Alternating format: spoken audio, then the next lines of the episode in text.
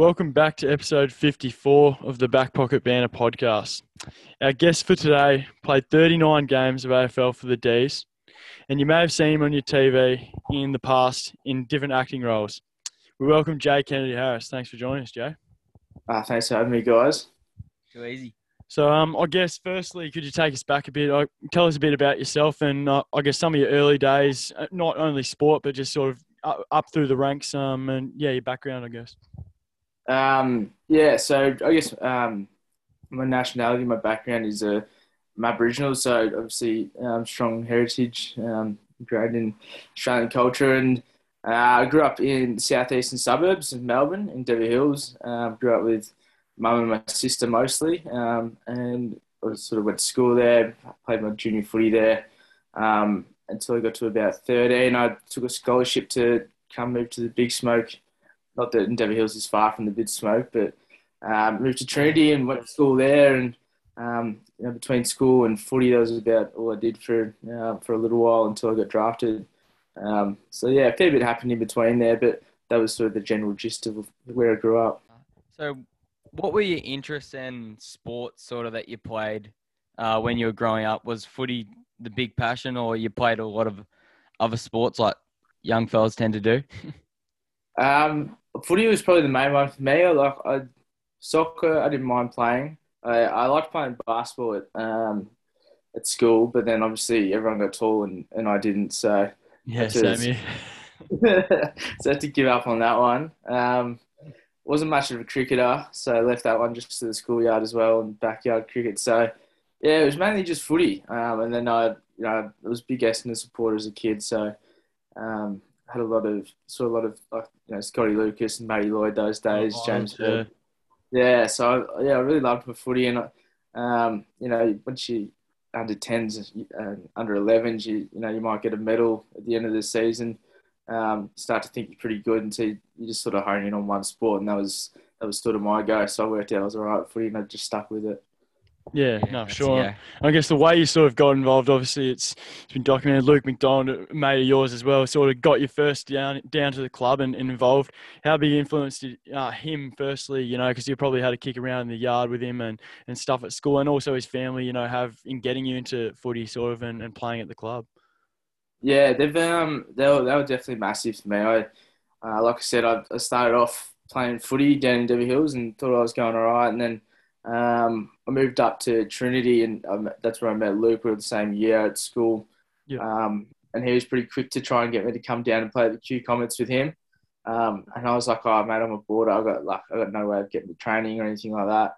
And he's like, "Oh, that's fine." But um, like, had obviously I hadn't even asked his mum and dad yet, but he's like, "Yeah, my mum and dad, they'll take you to everything." Yeah. So um, yeah, so it was good, and like, obviously at that stage, Luke was. He was a bit of a man child. Like, I don't think he's grown since he was thirteen. So he had a beard and everything back then. Yeah, um, pretty developed.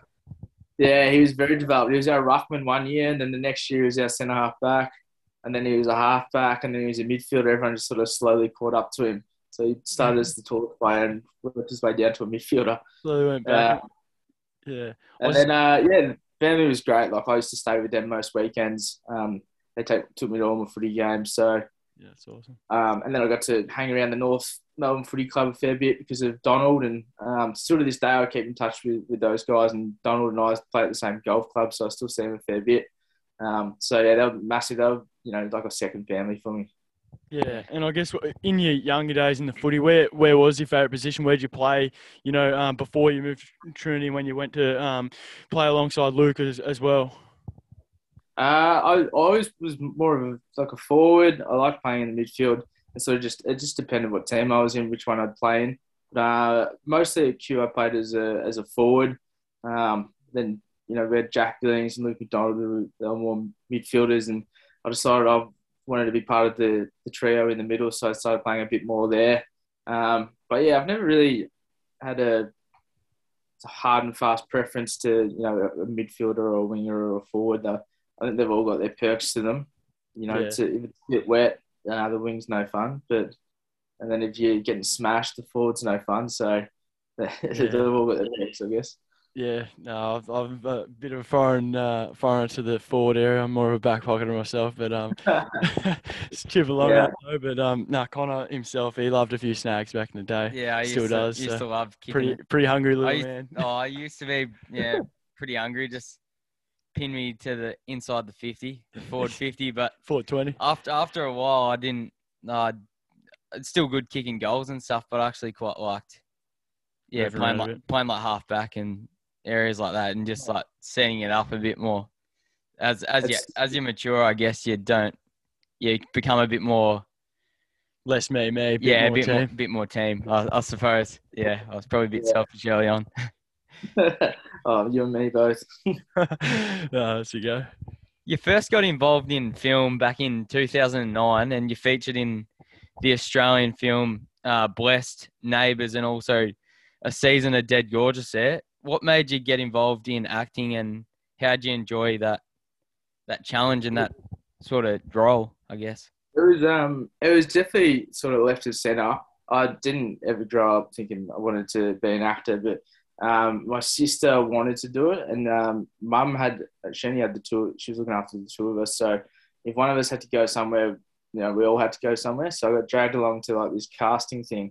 Um and then Mum, or they asked Mum, oh, can we take some photos of Jay just in case? And I was like, I didn't really have a choice in the matter. So they took some photos, and then, yeah, lo and behold, I sort of got um, that first audition for Blessed. Um, and that's where, yeah, got my first gig there. Um, didn't have to talk in that one, so that made things easy. So I didn't have to pull out too many skills. And, and then I did some other things, but like, overall, I was like, I wasn't very good. Like, I, I definitely know I wasn't very. I have no idea how I got, how I kept getting jobs, but um, it was good pocket money for a teenage kid, that's for sure. Yeah, no, you must have done all right, and it would have been, it would have been, maybe it would have been uncomfortable at first, but just, just sort of fun, and you weren't too, too fussed with it all. Just, just a bit of fun. Bit of fun. Yeah. Well, it's the um, the one beauty of it is like obviously because it's the camera. There's not too many people there, so it's not as nerve-wracking. And you can, like, you stuff it up, you just go over and over again. But the um, the real hard stuff would obviously be getting out on a stage. Like, that would be a genuine nightmare for me, I reckon. Yeah. But, um, the camera's not too bad. No, stuff the uh, stuff that. But, uh, no, I remember Connor and I back in the day watching a bit of Dead Gorgeous uh, back in the day. Yeah. I was, and, uh, I reckon oh, yeah. I reckon big fan, yeah. I was a big, big fan of that. Yeah, played uh, Charlie, I think it was. In, in that one, but yeah, I, I got around that show and really enjoyed it. And you're also on that um one of those ads like uh, uh it might have been youth safety or with, with the police. How you yeah, um, through that that yeah, uh no tunnel, sort of tunnel? Yeah. What's that one? Sorry. Yeah, yeah, the P S O ad. Yeah, yeah, it's for the protective services officers, but that sort of stepped down from the police. The um the funny part of it was the so I did it. I finished school one year early, so I started to go to uni before I could get drafted. And I um I stayed on campus at uni and had all these people who like, kept saying, I swear we've met before. Like, do you have a brother or something? And I was like, nah, my brother was nothing like me. Like, he wouldn't know. The big screen. And then um eventually they worked out. They was watching me on the T V every couple of like ad breaks. This P S O ad was coming on. They're like, oh, yeah. It's you. That's legendary. Uh, cool like within the match. Yeah, and the um obviously. Yeah, the mates loved it. And then obviously when I got to the footy club, the um the boys absolutely lapped that one up. They actually go and put highlights of it every now and then for the fine system. I think I got fined pretty consistently for a couple of years there. Yeah, yeah. that's not that's not bad from Big Gorny, no one else. But um, and I guess how it sort of did just sort of slowly stop off, I guess, as you probably got more in, into the footy and, and got a bit older. Yeah, yeah, I I probably uh, I did Dead Gorgeous when I was about. It would have been year nine or ten, and like year nine and ten yeah. is a bit of a, it's sort of like a mixture of the year. You can get away with not doing a whole heap, so that wasn't too bad. And then year eleven and twelve, um, between you know playing a lot of footy and then um, trying to do V C A, I just didn't do any jobs. Yeah. And then I did that one P S O ad, and that sort of gave me enough pocket money to get through that year of uni. So, um, yeah, I was it was never like a big passion. I obviously really enjoyed it. Like I was met some pretty um quirky people and some like. Really confident people, something that's different from footy, that's for sure. So I enjoyed that. Um, but I'm not sure if I go back. I'm not sure I'm really cut out for it, to be honest. No, if you don't mind me asking, what sort of dosh were you pulling in at year nine ten for the acting roles? Because, I mean, obviously, you being that young, you'd probably be, you know, like you said, taking any sort of pocket money. But um, those, like, especially the Dead Gorgeous one, that's, you know, a full season sort of role. It's um pretty involved in some respects. So. Yeah, it was. Um, it would have been like a couple of thousand um, overall. Like I remember, um, I'd go when I wasn't at the boarding house. I'd go back home. We had like a little granny flat out the back, and that was um, that was like mine. I had it like full decked out, put my own like couch and That's T V right. and T V unit. But then I um, I remember coming back one semester from uni and it was all gone. I asked Mum, and she's like, "Oh, I sold it. I didn't think you'd want it all." Oh, so she all the she, acting was crashed in eventually on that one. Yeah, a bit of a stitch up. Yeah, no, it was cool. A bit of a stitch up. No, that's a go. Um, and I guess a few years on, you know, in, into your footy career, played with the Oakleigh Chargers in a premiership side. Um, I guess, and those years, how much of a whirlwind were they sort of for you? Obviously, you know, you're, you're running around, you're taking it, starting to go probably really seriously, and, and you've probably got set, uh, you know, your ideas and aspirations of what you want to do. Yeah, that was um. That, especially that year, that year was awesome. I was um, I was bottom age at Oakleigh, um, and I was playing. Um, who would have been in that? Jack McRae was playing that year. Christian Just was pretty handy then, and Jason Ashby, and then there was obviously a sprinkling, a sprinkling of us younger guys in Billings and McDonald. Um, and that same year at school, we sort of, we went undefeated and won a premiership there. So I got to win two premierships in a year. Brilliant. Haven't won one since, so so lucked up that year. But it was, yeah, it was awesome. Like you, when you play your first game as an under eighteen, like underage player in the eighteens, you obviously don't know if you're up to the level or not. You always hear, you know, there are all these great guys a year older than you or two that played at Oakleigh or, you know, they're at Vic Metro, and you, you don't know if you're up to the standard until you get there. So yeah, it was good to play in that, um, and then obviously to be part of the team all the way through to the. To play in the grand final, um, you know, not there's not many young guys or bottom age players who get to do that. So I was stoked. Um, and then um, top age year wasn't as successful, but yeah, it was it was pretty awesome winning that bottom age year. Yeah, yeah. Nice. Oakleigh Chargers, it's considered a bit of a footy factory. I think like Matty Rao and uh, Jamarra Ugle-Hagan, and I'm sure plenty others like Oakleigh Chargers and sort of Northern Knights and teams like that, and Geelong Falcons. They obviously draft a lot of boys to Geelong. So, yeah, it would have been some pretty good teams, I suppose, and players, yeah. Before and after you you had left. Yeah, yeah, there's definitely, um, when you get there and there's, you know, there's the players they read out, they've all come through that system. Um, Andrew Gaff was a really big player for him that came through, Luke Shuey. Um, and then obviously there's, there's heaps more along the way. Um, but yeah, there's some of those big clubs, you know, you, you're getting a game there and you, you're in the cup, the top couple of players, then you're sort of destined to go pretty well. Like you said, Geelong just produce them every year. Um, Sandy Dragons are another big one, um, and then yeah. Oakleigh as well. So, you know, we had, I think, in the year that we weren't even that good, in my top age year, we didn't make the finals, and neither did Sandy, and we both had um, eight players drafted. So, yeah, right. They just, even if the team's not going well, the amount of players that seem to come through is just astonishing. Yeah, yeah, yeah. Wow, that's yeah, that's crazy and numbers there. As you touched on in that top age year, you were captain uh, of Oakleigh Chargers, and you also commenced a science degree at uni. How big sort of was that for you, and how challenging was it to juggle those things leading into the draft? Because you're obviously thinking that you got to do your obviously uni work, but you probably got the mind on on greater things and like, name right out. And footy and.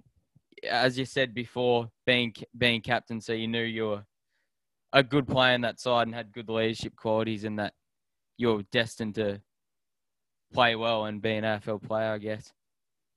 Yeah, it was. Um, I didn't think too much of it at the time. I just sort of thought, you know, it is what it is. But obviously, my top focus was to to get drafted, um, and uh, yeah, maybe one or two subjects went to the wayside in my second semester when I.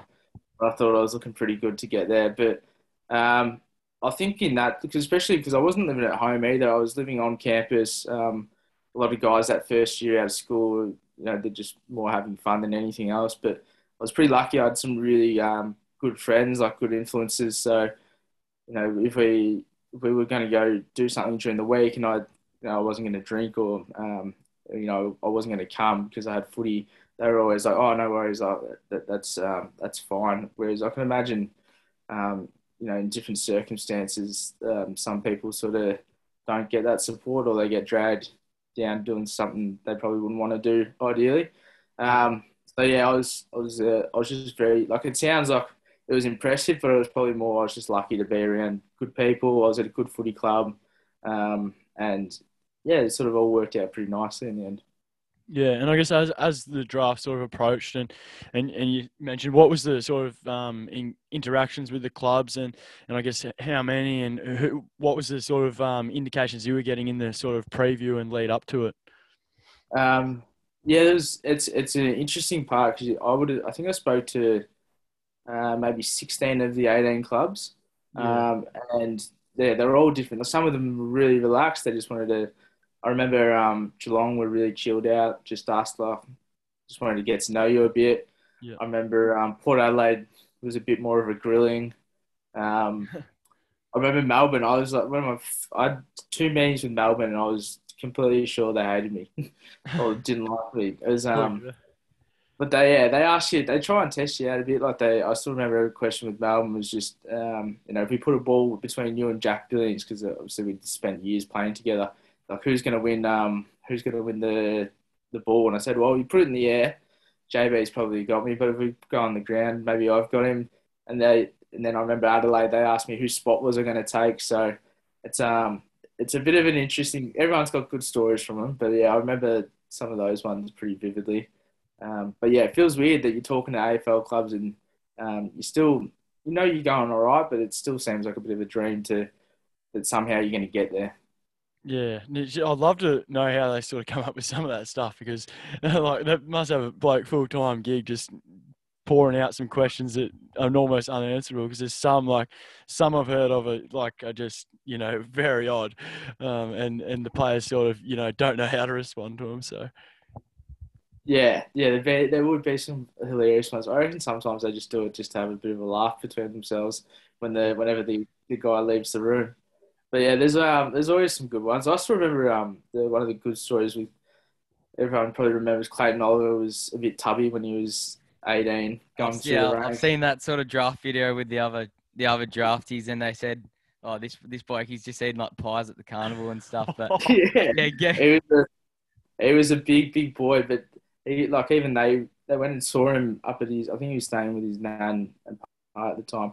And they uh, they said to him, if you can lose t- the ten skin folds in two weeks, we'll draft you. And somehow he did it. I have no idea how he lost ten. He mustn't have eaten for like two weeks. He couldn't have. Yeah, he must have fasted. Maybe he just stopped eating pies for two weeks. But yeah, there's always funny stories like that. People, um, the the things they ask of players to do.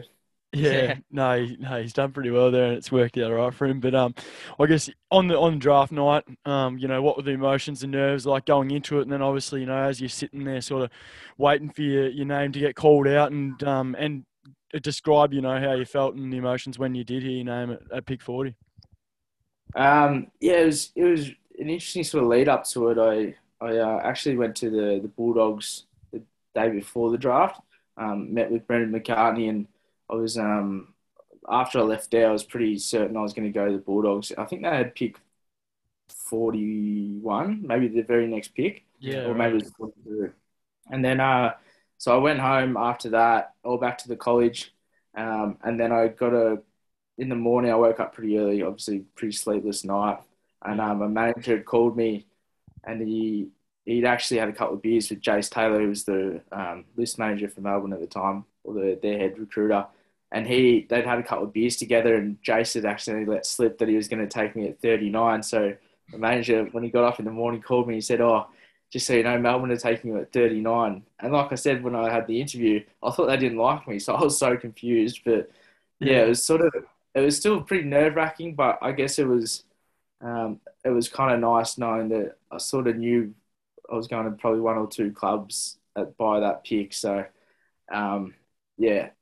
Even though I knew, even um, even though I did, I was sort of still really nervous on the night. Yeah. Yeah, and I, I guess we were you with the family, um, obviously when you sort of found out, and, and what was that like? Obviously, you know, all your mates, um, you're probably at uni, and and um, yeah, the after the aftermath, I guess, and knowing that you you know you're gonna be heading to an A F L club and running around with some um, you know, star players. Uh, yeah, it was um, it was awesome. I just went to my brother's house, um, so I, I've got a, the whole college. They all had it on the screen, and I was I didn't want to have to be that there for that. It would have been too nerve wracking. But uh, yeah. So I went to my brothers and had um just my, my siblings and mum, um, and then a couple of mates come along as well. Um, and it was good. Like, it was good just to sort of soak it up with them. Um, and then, you know, I had one of my old coaches. He was working at Melbourne at the time, so he raced around, bought um, bought a polo, got a photo, said welcome to the club. It was pretty surreal. And then uh, then after that, I was like, well, you're only going to get drafted once, so popped down to the Ritz at the time and um, and soaked it up with a, with a lot of raspberry vodkas. It was a good night. Yeah, yeah, that's, uh, that's, that's the that's the way to do it. And and I, I guess oh, just imagining for myself, you know, walking into the club, seeing some of the blokes, you know, you've you've grown up watching on T V, and, and like that sort of first day at the club, I guess, in there meeting all the boys. Um, what was that sort of like? Uh, yeah, it's it's weird. You just it's just strange. Like, you obviously you grow up watching all these players play, and then all of a sudden, um, rock up to training, got like a bit of an intro um, from the guys. And then, you know, you're out there in the kit doing a warm-up lap with the guys, and that's it. You From now, you, you're a Melbourne player. So you go from, you know, the night beforehand, you're just, you know, Joe Blow off the street trying to get drafted. And then the next day, you and the and you treated exactly the same. Um, but, yeah, it was weird doing the warm-up lap, lap and looking around. And, you know, there's Jeremy at the time, like big names at Melbourne, you know, Jeremy Howe. Um, there's Jack Watts, Nathan Jones, um Mark Jamo was there, just like recognisable faces like that. Um, and I was just like in awe. I was like, I can't believe this is actually happening. Yeah. Yeah. And then shortly after, the one of the better ones was, so James Harms actually grew up as a massive Melbourne supporter, and he got taken in the rookie draft that day. So he came in, he's got the biggest pegs in the world. So he's just walking around with the biggest smile on his face. He blinded the whole club, introducing himself to everyone. Yeah. It was unreal. Yeah, yeah. Big, big, big chompers on him, but like T J, Tony Jones, the big fella. Yeah, yeah, he's got proper chompers on him. So, yeah, I can imagine, like, even for him, that would have been an even bigger deal that he'd grown up since a baby being a Melbourne supporter. Yeah, yeah, no, absolutely. Yeah. Yeah, and you made your debut in round one of that season against the Saints. You come on as a sub, I believe, in that game. How was the experience uh, and the lift in intensity from the preseason games that you played to an official A F L match? And, yeah, contributed really well in one of those preseason games. I think kick three against the Tigers, so that was obviously pretty big in you getting selected so early on. But I imagine yeah. It was a bit of a shock to play that early. You wouldn't expect it. Nah, no, it was um, obviously I, I I put a lot of work in that preseason. I was really lucky. I didn't I was didn't have any niggles or injuries. Um, and then uh, Roosie said, "Oh, I'm going to play in the preseason game." And I was like, "Oh, are you kidding?" Actually, and he's like, "Yeah." Give you a game, and then obviously played all right. Had those those three goals, um, and then I was, for some reason, even after playing that well, I was still shocked that I got picked for round one. Um, I guess you just when you first come in, you just think you're so far behind all the all the rest of the guys. But um, but yeah, it was awesome to play uh, round one, and then it was um, back when the sub rule was around, so you're sort of sitting there, just sort of waiting to get your go on the ground, and um, yeah, it wasn't too long after we, I think we played Carlton, and that was my first win, and that was at the G, and that was an awesome experience. So just, um, but you get, you sort of get to the swing of it pretty quickly. But I always feel bad for kids who, you know, obviously it's their first couple of games, because I remember just how just overawed you are by, like, you've never seen that many people in a stadium. Like, when you're sitting in the stands, it doesn't feel that big, but when you're in the middle of the ground, it feels like there's, you know, ten thousand feels more like one hundred thousand. Yeah, yeah, it feels like they're all, they're all coming in on you. They're raw, especially, yeah. Especially at the G.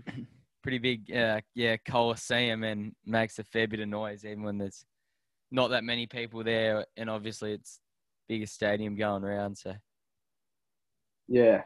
Yeah, no, for sure. And I guess throughout that year, you know, you played fourteen games, a really, you know, positive start to your career, I guess. And uh, did you have any sort of ambitions going to that first year? Was it sort of trying to play as many games as you could, or any expectations? Um, and were, you know, at the end of the year, looking back on that first season, how did you sort of reflect on that?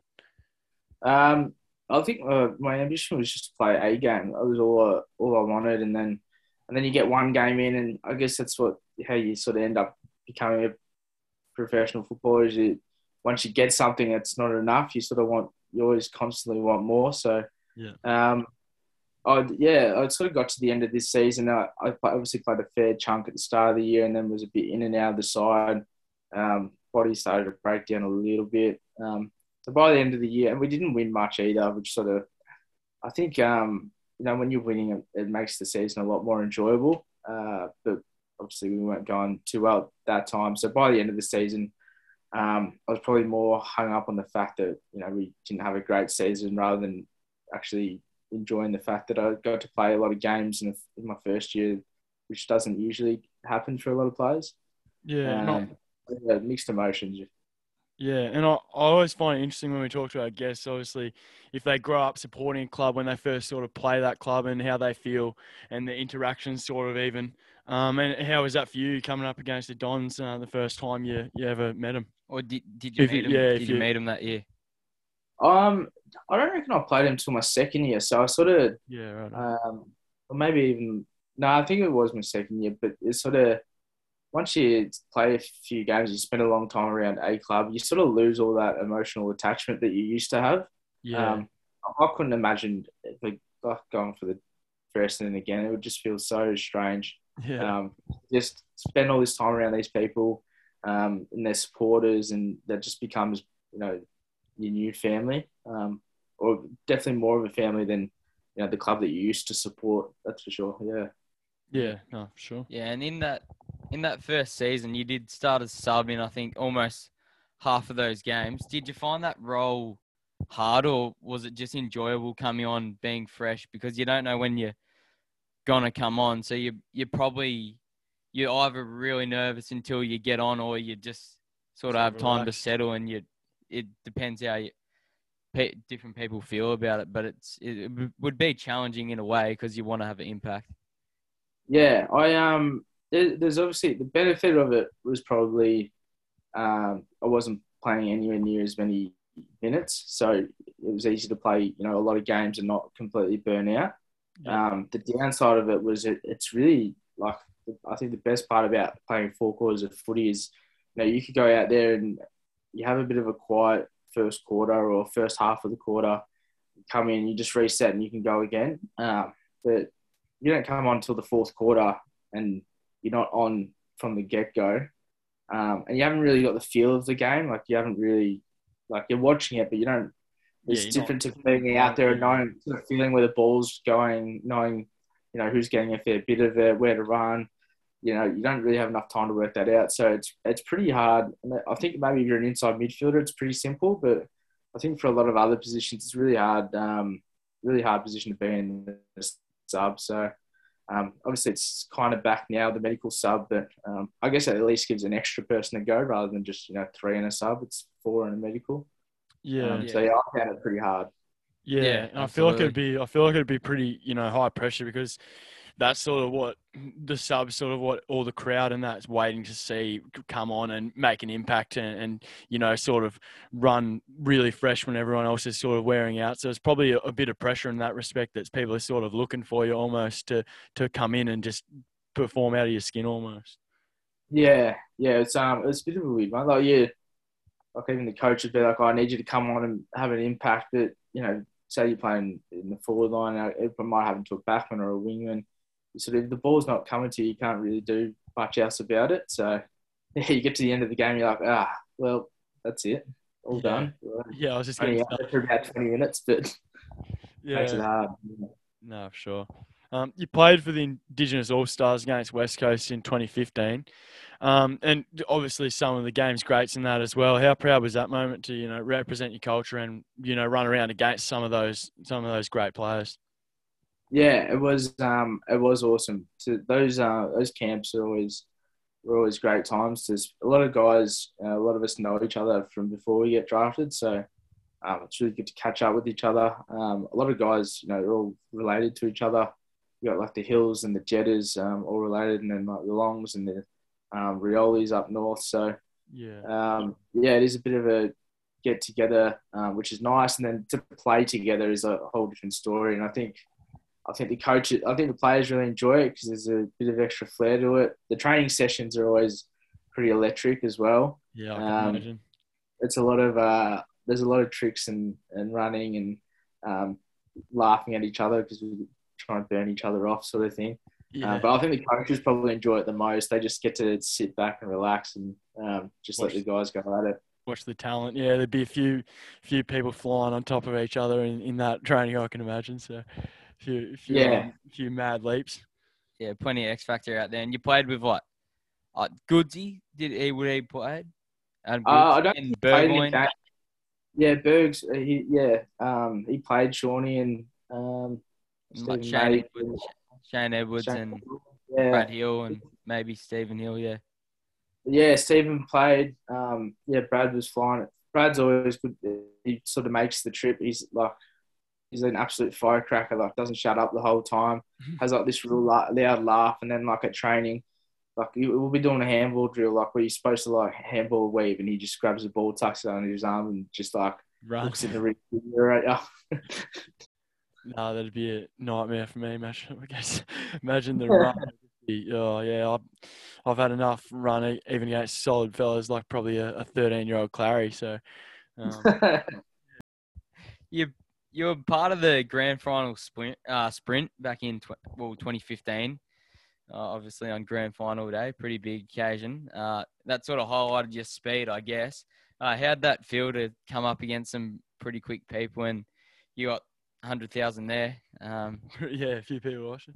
Yeah, there's a few people. You know what? It was um, to go out before the grand final on the ground, just like obviously I've been out in the G uh, a stack of times, um, but to go out before the grand final, there's like a real awesome vibe to it. Like it just feels so different. So that was that was something I really liked. Um, but to something that used to happen, um, and I'll, I'll own up to it um, with this, was the So you do the heats before the before the game, and then the finals at halftime. Yeah. And if you yeah. know you're not going to win it, like I knew I wasn't going to like win the whole thing, you sort of go to the heat because uh, they give you a ticket and um, and whatnot for the game. You do the heat, and if you're not in the top three, um, you don't have to go to the final, obviously. Yeah. So you see a lot of guys that like in the heat, they'll start looking around when there's about twenty metres to go, and just start pulling up a little bit, so they come fourth or fifth. Yeah, they no, just go up.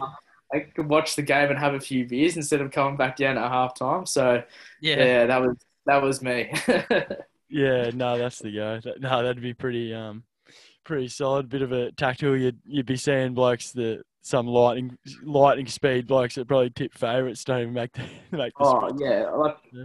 you look if you look the next year and you see like Magic Doors running it, like you just don't bother. Like, just gonna steam past you. Yeah, may as well have it, sink a couple and enjoy the granny. Yeah, exactly. yeah, and um, after a promising first few seasons, you had three separate hamstring injuries the following year. Um, how frustrating was that? You know, those sort of setbacks and, and not being able to put your case forward for more senior footy and keep sort of um pursuing that and developing. Yeah, the um, getting injured's not it's not too bad. Um. Obviously, it's disappointing, but, you know, you, you can sort of rebuild um, rebuild up to it. I think the hardest thing is, re, like, having multiple injuries in a row. Um, you know, my, my hamstrings were all, like, pretty high-grade hamstrings without having to have surgery. So they were each, um, you know, not, not your typical two weeks. They were all minimum eight to ten weeks before I could play. Um, so to spend, you know, eight to ten weeks um, – mind you, for you can run after about one week, so you're like getting absolutely smashed, almost doing like a mini preseason um, to get ready to play again. And you know, there's times I only get, you know, one. You get through all the training, do all these sprinting um, sessions, so you should be ready to play. And then you know, you get one or two games in, and it happened again. And yeah, I ended up doing. Um, it was four in the one season. I um, I did yeah three where I missed heaps of games, and then it was the uh, last game of the year I did another one. So it was just like just a nightmare of a season. Yeah, yeah. Would have ate out a fair bit of the year, obviously, with that eight to ten weekers uh, that you said were sort of most of them. So it would have, you might have got back quicker for some, and some might have taken longer. But overall, it would have missed a fair chunk in what was pretty important sort of stage in your career, I guess, after having a few good years, and you just want to you want to build on from that. Yeah, it was a bit rough. It was just I'd uh, my second year I had uh, O P, which sort of took away a lot of speed. And then, you know, the next preseason, I was, I was obviously that was gone, which was good. So I was looking forward to that. But I think um, it sort of detrained my my hamstrings a lot. And uh, yeah, it was it's hard to um, it's hard. And then even if you do get injured, trying to come back when everyone's got an extra eight to ten games under their belt compared to you um, mm-hmm. makes it a bit difficult. So yeah, that, that year was a bit of a write off, um, unfortunately. Yeah, yeah. I was going to say after doing it, obviously, you know, three times or a couple times, what sort of goes through the mind? Like, you probably, it probably doesn't impact you necessarily. Like, you probably get confident enough in your body after that that many like weeks of hard training and that. But I guess when, when you you know run and you feel the pull, what sort of goes through the mind? You you've got you know another ten weeks on the sidelines, back to the drawing board, same again, um, and, and it probably can be a pretty you know dark and lonely place at times. Yeah, it's um yeah, it's pretty.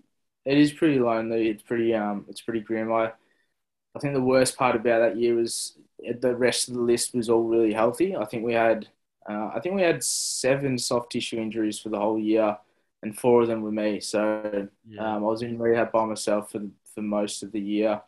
Um. So yeah, it was it was definitely lonely. And hamstrings are you know they're a tough injury. They're not like a um. You know, something something that might build up and you can tell it's getting sore and you're like, oh, I should probably rest it a bit or like um, yeah. you can sort of tone it down a bit. It's just you, one minute you're sprinting and just all of a sudden it just tears and that's it. Like you, it, it yeah. just feels like it comes out of nowhere. Um, so um, you're never really prepared for it, I don't think. Yeah, there's no, no warning for it. You stretched off the field uh, with what looked to be, you know, it was a pretty serious knee injury in twenty nineteen um, towards the end, sort of.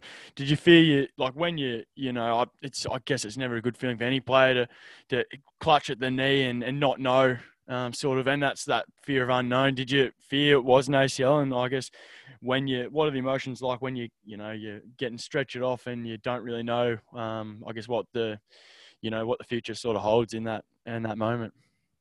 Yeah, it was um, it was a, another annoying, like pretty frustrating one. I, I had a really good preseason that year. I felt like I was um, I was had one year left on my contract, so I um, and I was sort of getting to that age where I probably started to mature a bit more. Um, was pretty good with my stuff outside of the um, outside of training, um, with food and diet and sleeping and stuff like that. But, um, yeah, to get to the last uh, preseason game, um, and I all I did was sort of jumped in the air and really misjudged how high I jumped. I didn't realise I'd gone so high. So felt for the ground and then, um, yeah, land, like I'd already straightened my leg by the time I landed. So uh, what ended up happening is I hyperextended uh, my knee um, and then my uh, tibia um, smashed with my femur. So the bones cracked together. Yeah. And astonishingly, so your A C L runs through there. Um, realistically, that should have just ruptured. Um, but and it felt weird because I was in immense pain for about sixty seconds. And then all of a sudden, by the time the stretcher came out, I actually felt pretty stupid because I, I couldn't I didn't feel any more pain after that. Like I felt like I could have just got up and walked off. Um, so yeah. I was walking around the change rooms and and then, um, yeah, Vines, Jack Viney. Oh, no, so that was a different injury. I... Then I drove up to Melbourne and got a quick scan, um, and it, yeah, it was it was fine. The A C L was good, but yeah, what was running through my mind was obviously I was in the last year of my contract. Like if I was to miss the twelve months of the season, that was it. Like I, there was no coming yeah. back. I don't think it was after you know injury riddled seasons. Um, so the relief to know it was just a broken bone, um, which took about ten weeks to come back from. Um, And then I, you know, I still got to play about half a season. Um, you know, in most cases I would have been pretty flat that I missed half a season. But when I initially thought I was out for the year, um, and to find out that it was just a crack in the bone, I was, um, I was actually pretty relieved. Yeah, yeah, it looked, it looked bloody nasty because if you hyperextend like that, you can rupture your A C L, you can is, br- yeah. like break your leg, you can bone, bre- anything can really happen, or you can get multiple things that happen that just pretty much see you out for a while. So that would have been Worrying, pretty yeah. scary at the at the time. And A C Ls, it, I'm pretty sure, not that I've done one or anything, but immense pain for a couple minutes and then it might subside. So it probably just felt exactly like that. Yeah, yeah, I think that was probably the scary. Like, I knew that was the case, so that was probably my biggest concern. Was I was like, um, the the way it sort of panned out just seemed like a perfect A C L injury, and um, then I, the, the doctor said I must have just, or they when they even tested them, they just said I had very flexible A C Ls, which is in in that case um, good. I'm not yeah. sure if it's generally very good for you, but um, no. in that case, yeah, fortunate in that one, but yeah. Yeah, since being uh, delisted in twenty nineteen, you've played for the University Blues Footy Club. Is or has there or is there still hope of playing A F L, or you just want to play with your, your mates and yeah, you're kind of done with that and it's a bit more social side, uh, catching up on maybe what you might have missed being in an elite system with the sacrifices you have to make? Yeah, it's um. Oh, there's obviously. I'd be like, I'd be kidding myself if I said there wasn't part to me that, you know, wish I was still playing. You know, when to watch the guys play last year, um, you wonder what if, like, what if things were a little bit different. But at the same time, I think, um, you know, I try to remember when when I was finishing up, I was pretty mentally drained from it all. I spent it was a pretty grueling couple of years of just constant injuries. Spent a lot of time in and out of the side, um, and I think I was ready to go play footy where, you know, you've got your old volunteers that are, you know, the heart and soul of the club.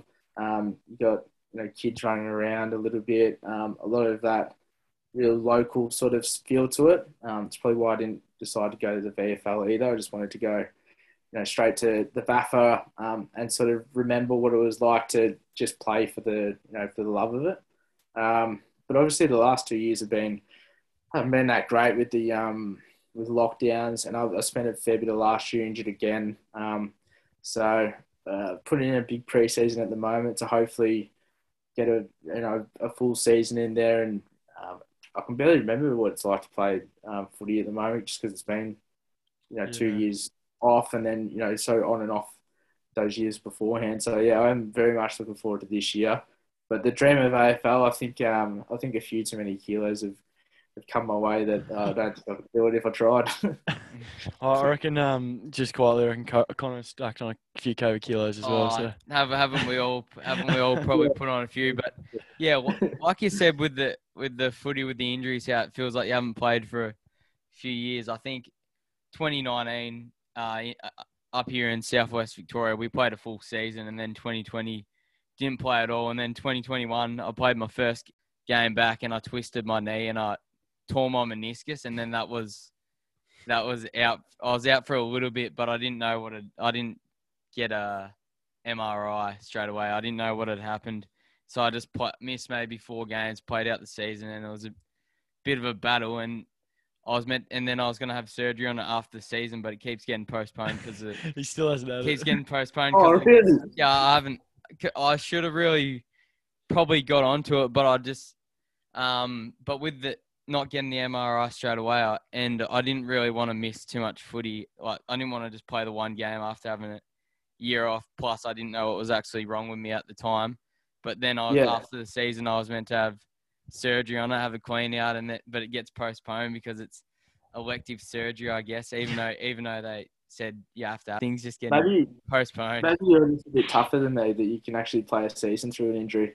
And I'm just, uh, but yeah, uh, but. It, It obviously wasn't V F L or A F L. If I was V F L or A F L, oh, geez, you wouldn't even wouldn't even be able to compete at all. You, well, no point going about it, uh, let alone when I, if I was fully fit. So, no, nah, it was okay to play like just, just twos, I guess. It probably put me back to the pack with a few of the bigger boys uh, with, with the running, but nah, is is what is what it is. But, yeah, the year, year not playing footy, I think, it was a very innocuous incident. The body just wasn't used to it and stuff like that, and it just twisted and well, did it. It probably hasn't helped. Like, obviously, you mentioned your injury. It probably hasn't helped, you know, that on, off, on, off, on, off, and you can't really get any continuity. And it is, like, you probably see in all leagues around everywhere that, like, injuries have been a mo- lot more prevalent with um, the sort of lack of, co- like, consistency in, you, in being able to get out there. Yeah, yeah, definitely. Like, I, yeah, you, you miss a couple of seasons, you you lose a lot of just training in that sort of area. Um, and then, obviously, when you're doing, like, for us, we're playing local, training twice a week, um, and then you get to a game, and just I think it just shocks the system. So yeah, um, I think uh, I think a lot of us could be in the same boat again this year.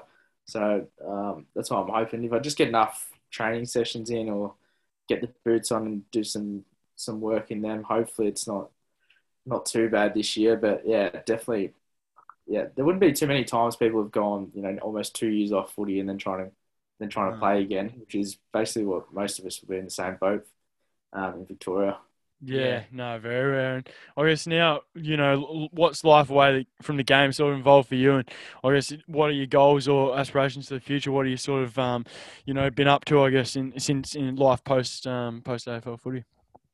Um, I, I work in uh, construction, just working on like the, the project management side of things. Yep. Um, I started doing that. So when I broke my, my leg, I'd actually just out of chance decided to, um, like just a week earlier than that, signed up with a company to do like my day off there, um, just to sort of get a bit of a feel for it, because I'd done um, a couple of diplomas that sort of were going to work out pretty well doing that. Um, so I sort of, yeah, just went from, um, there was a company called Wattpack, and then I went to another company called Haser when I finished up, and was there for a couple of years. Um, And then now I'm at a slightly smaller one called Balmain and Co. But yeah, I kind of I like the building industry. It's um, you know, you physically see stuff get built. Um, you got to work with a lot of people. Um, it's not as it's not too corporate, which is good. Like it still has a nice yeah. sort of laid back feel to it. Um, social, yeah.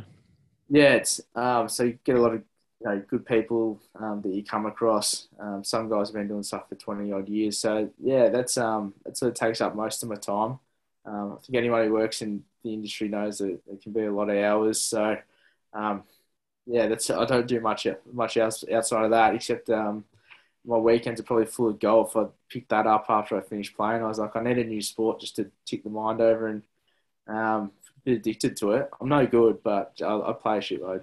yeah, yeah, yeah, no, crack. You, yeah. You only get better if you, if you like play, it. But that's a pretty common common sport for current and uh, past A F L players. Like they pick, pick up golf. I've never swung a club myself. In P E one time I had a crack and oh, that was it. It was a bit, a bit of a grubber, dug up a bit of turf and I copped an absolute ribbing from all the lads. So haven't went back since. no, I've still got I've still got a couple of those in me each round. And chop up a bit of the grass. Um, it's expensive. I lose a few balls, so um, yeah, a few in the drink. Plenty in the drink. There's um, there's what I play at Q, um, and there's a there's one hole statistically on my profile. It's my worst hole by a long shot, and there's water on both sides. So oh, I that's sort of tough. Walk, I sort of walk up to it every time, knowing that. Um, I'm going to have to put one next to the water. yeah. Don't use a new ball on the tee. Yeah, yeah, no, you you might have to take a trip down to Port Fairy to the golf course here if you if you haven't been. It's not too bad down there. I think fair few, oh, fair few like um. Gussie Gussie Brayshaw gets out that way, I think, because James is. Oh yeah, James uh, James has Brayshaw. A house is, his uncle J B. has a has a place out there, and I think Angus was there, uh, in the last month or two, and. Oh, Gary Rowan, Gary Rowan's, uh, I think, got a place down there as well. I saw him at the just at the local caravan park one time, just in the torts, and had a bit of a chat with him, which was uh, a bizarre situation. But I was like, hey, oh, I was like, Gary, is that Gary Rowan? Is that you, mate? And then he's like, yeah. And then we just had it, had a bit of a yarn. So it's amazing the people you see, but plenty of people get down that way. Yeah. No. Yeah. I'm gonna have to make the trek sometime. Yeah, no, we'll have to, we'll have to come down. But although oh, I will warn you, that um, not that I've been to the golf thing, but she's right on the beach, so she's got some wind there. She's tough to oh. tough to tough to steer, but it's very treacherous, scenic, very scenic conditions, very scenic. yeah, so. I feel um, like the way I hit him, I'm going to see plenty of the course and a lot of the water. So, no, so, you know. Um, and obviously you spoke about watching the D's um, last year and, and everything they sort of achieved. Uh, how did you, you know? um, going throughout the year. I mean, it's obviously been at long last for all D supporters and players, ex-players, people that are involved with the club. Um, how was that for you, watching lots of blokes you'd probably still be quite close with, um, you know, achieve the ultimate goal? Yeah, yeah, it was awesome. Um, it was awesome to watch the game. Obviously, it sort of, I didn't know how we were going to go sort of in that third quarter when Bond kicked that goal, and but then the boys just went absolutely bananas. So okay. um, it was just party time in the last quarter, so there was no nerves going into the final siren. It was, um, yeah, it was great. I just absolutely loved it. Like the, I think that team's, you know, they've had the right game plan for a while now. Um, they've had the right, you know, the right cattle to to play well. Um, and then this year it sort of just all came together, and I think a, a bit of bit of youth really helped that with, you know, Luke Jackson and Cozzy and Trent Rivers, those type of guys. Yeah. So oh, that team's going to be um, they're going to be pretty formidable for, you know, you'd think at least four to five years going through now. Yeah, they've yeah. got they've got great ages of players like the, the going yeah, through their side. Through they had a lot of so many blokes, that a lot of mid twenties that, that are coming into the their prime, and like young fellas like Cozzy Pickett, Trent Rivers, and they've got obviously plenty of time left, and they're already contributing quite yeah. a bit. So it's pretty, yeah, pretty exciting. And we're Richmond supporters, so once we realised Tigers we've, were we've out of it, fun, we, yeah. we got on the D's, yeah, and we've we've had our fun. Obviously, won a few, won a few flags, but we got on the D's as soon as um as soon as the Tigers were no chance, and I think a lot of people did, just because yeah. obviously the obviously the drought, but. Yeah, that third quarter after that was unbelievable. We were just at the at the pub, and yeah, when the Bond kicked the goal, we thought, oh, maybe it was just a bit too much to do in the year. But then since since then, that was remarkable. And every final, they just dominated, really. Yeah, it was um, yeah, it was insane. Just how they just wiped the floor with some of those teams. So hopefully, hopefully, it, um, it sort of gets, because it obviously went so long. Like obviously Melbourne are always known for sort of, I guess there's like this uh, theory that they just cock things up a bit. Like they just managed to, you know, not get stuff done. So I think to go through a final series and sort of get that um, hoodoo off their back, I think um, it'll be a huge weight off the shoulders of the club, and they'll probably sort of charge on with it. And, well, I was just going to say, with obviously Melbourne, one of the actually more senior players, Tom McDonald, we actually had him on a while back um, and had a chat to him. It was interesting talking to him about the way the sort of, like, since he's been at the club, that each year's sort of, even though it hasn't been the results that, like, for a long period of that, that they were after, he said each year it was interesting to hear how it sort of felt like it was going in the right direction, and it was slowly starting to form that it was could be a really good side. And I guess, did you feel that a bit while you were there and, and towards, you know, as you sort of went through, that it was on the right track? Yeah, yeah, definitely. We, um, I was obviously... Tom um, started just a little bit before me, um, and then I started with Roosie, and they, I reckon he would have felt things were getting pretty good just from Roosie starting. Um, and then by the time Goody came over, you know, we had a full game, like a really good game plan. Like we'd sit there, and Tom would probably say the same thing. It's like we all knew that game plan was going to win a lot of games, but it was just hard to get it right. Like it took time, and you had to have, you know, it took every, you needed twenty-two good players to pull it off.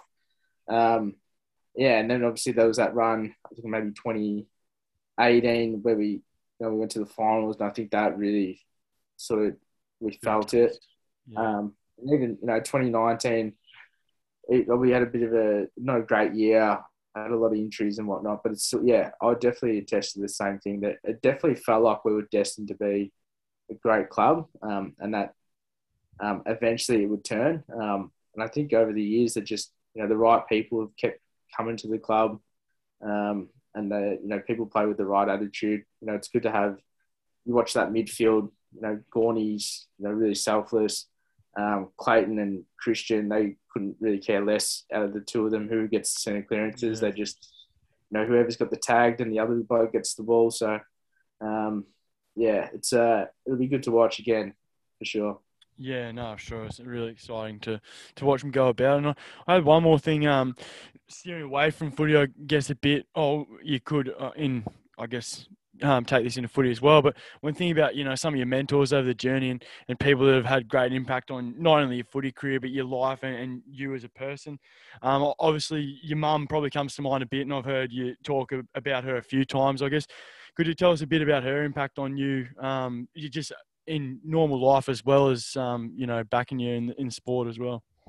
Yeah, mum, uh, mum's been really good. She, so obviously, um, she ended up being, her and dad sort of split up when I was about two. So grew up with just mum and my sister, because my older brother and sisters were all a lot older. Yeah. Um, so, and mum was like, she was pretty strict, but where we grew up, it was probably good that she was a bit strict. It sort of definitely set us um, in our ways, and, you know, sort of, I was more worried about footy in school um, than I was, you know, doing anything else, because of, you know, sort of that impact mum had on me. Um, and then, you know, she she obviously got me to Trinity, and that's, you know, where I then on, you know, met the McDonald's, and, you know, so she sort of did did everything she could to put me on the right path from from where we were, um, which, you know, is not all parents not all parents do. So um, definitely really thankful for that. Um, and, uh, yeah, still see her, still see her and speak to her. Um, and she's a, yeah, she's a funny character. So it's, um, yeah, good to see her. Um, but yeah, it's, I think when you get older and you realize, um, I think when you get older and you start to, uh, do stuff on your own, you realize just how good your parents can be and how much influence they have on, you know, setting you up for you, for your life. Yeah, and I was looking inside the, you know, the four walls, so to speak. Um, was there any sort of people within the footy club um, at the D's, or or even your junior club and, and coaches that sort of had a real mentor or um, impact on the way you sort of played your footy and um and, and I guess through your football uh, journey? Uh, yeah, big ones. I think I think obviously the, the obvious ones were the, the McDonald's and um, the Billings family. I spent a lot of time around them. Yeah. Um, but then obviously when I got to the A F L ranks, the big one for me was Neville Jetta. Um, he, when I got drafted, he'd actually just got delisted um, and then picked up as a rookie.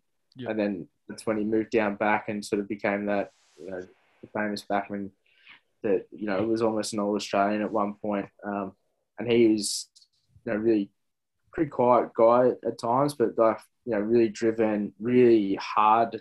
Um, you know, when I was when I was playing with my juniors, Um, I didn't, I wasn't a massive inside ball winner, um, and I was, uh, I was pretty, I was probably, I think it happens maybe just playing juniors, um, and you're worried about just playing well. I was more worried about myself than the team.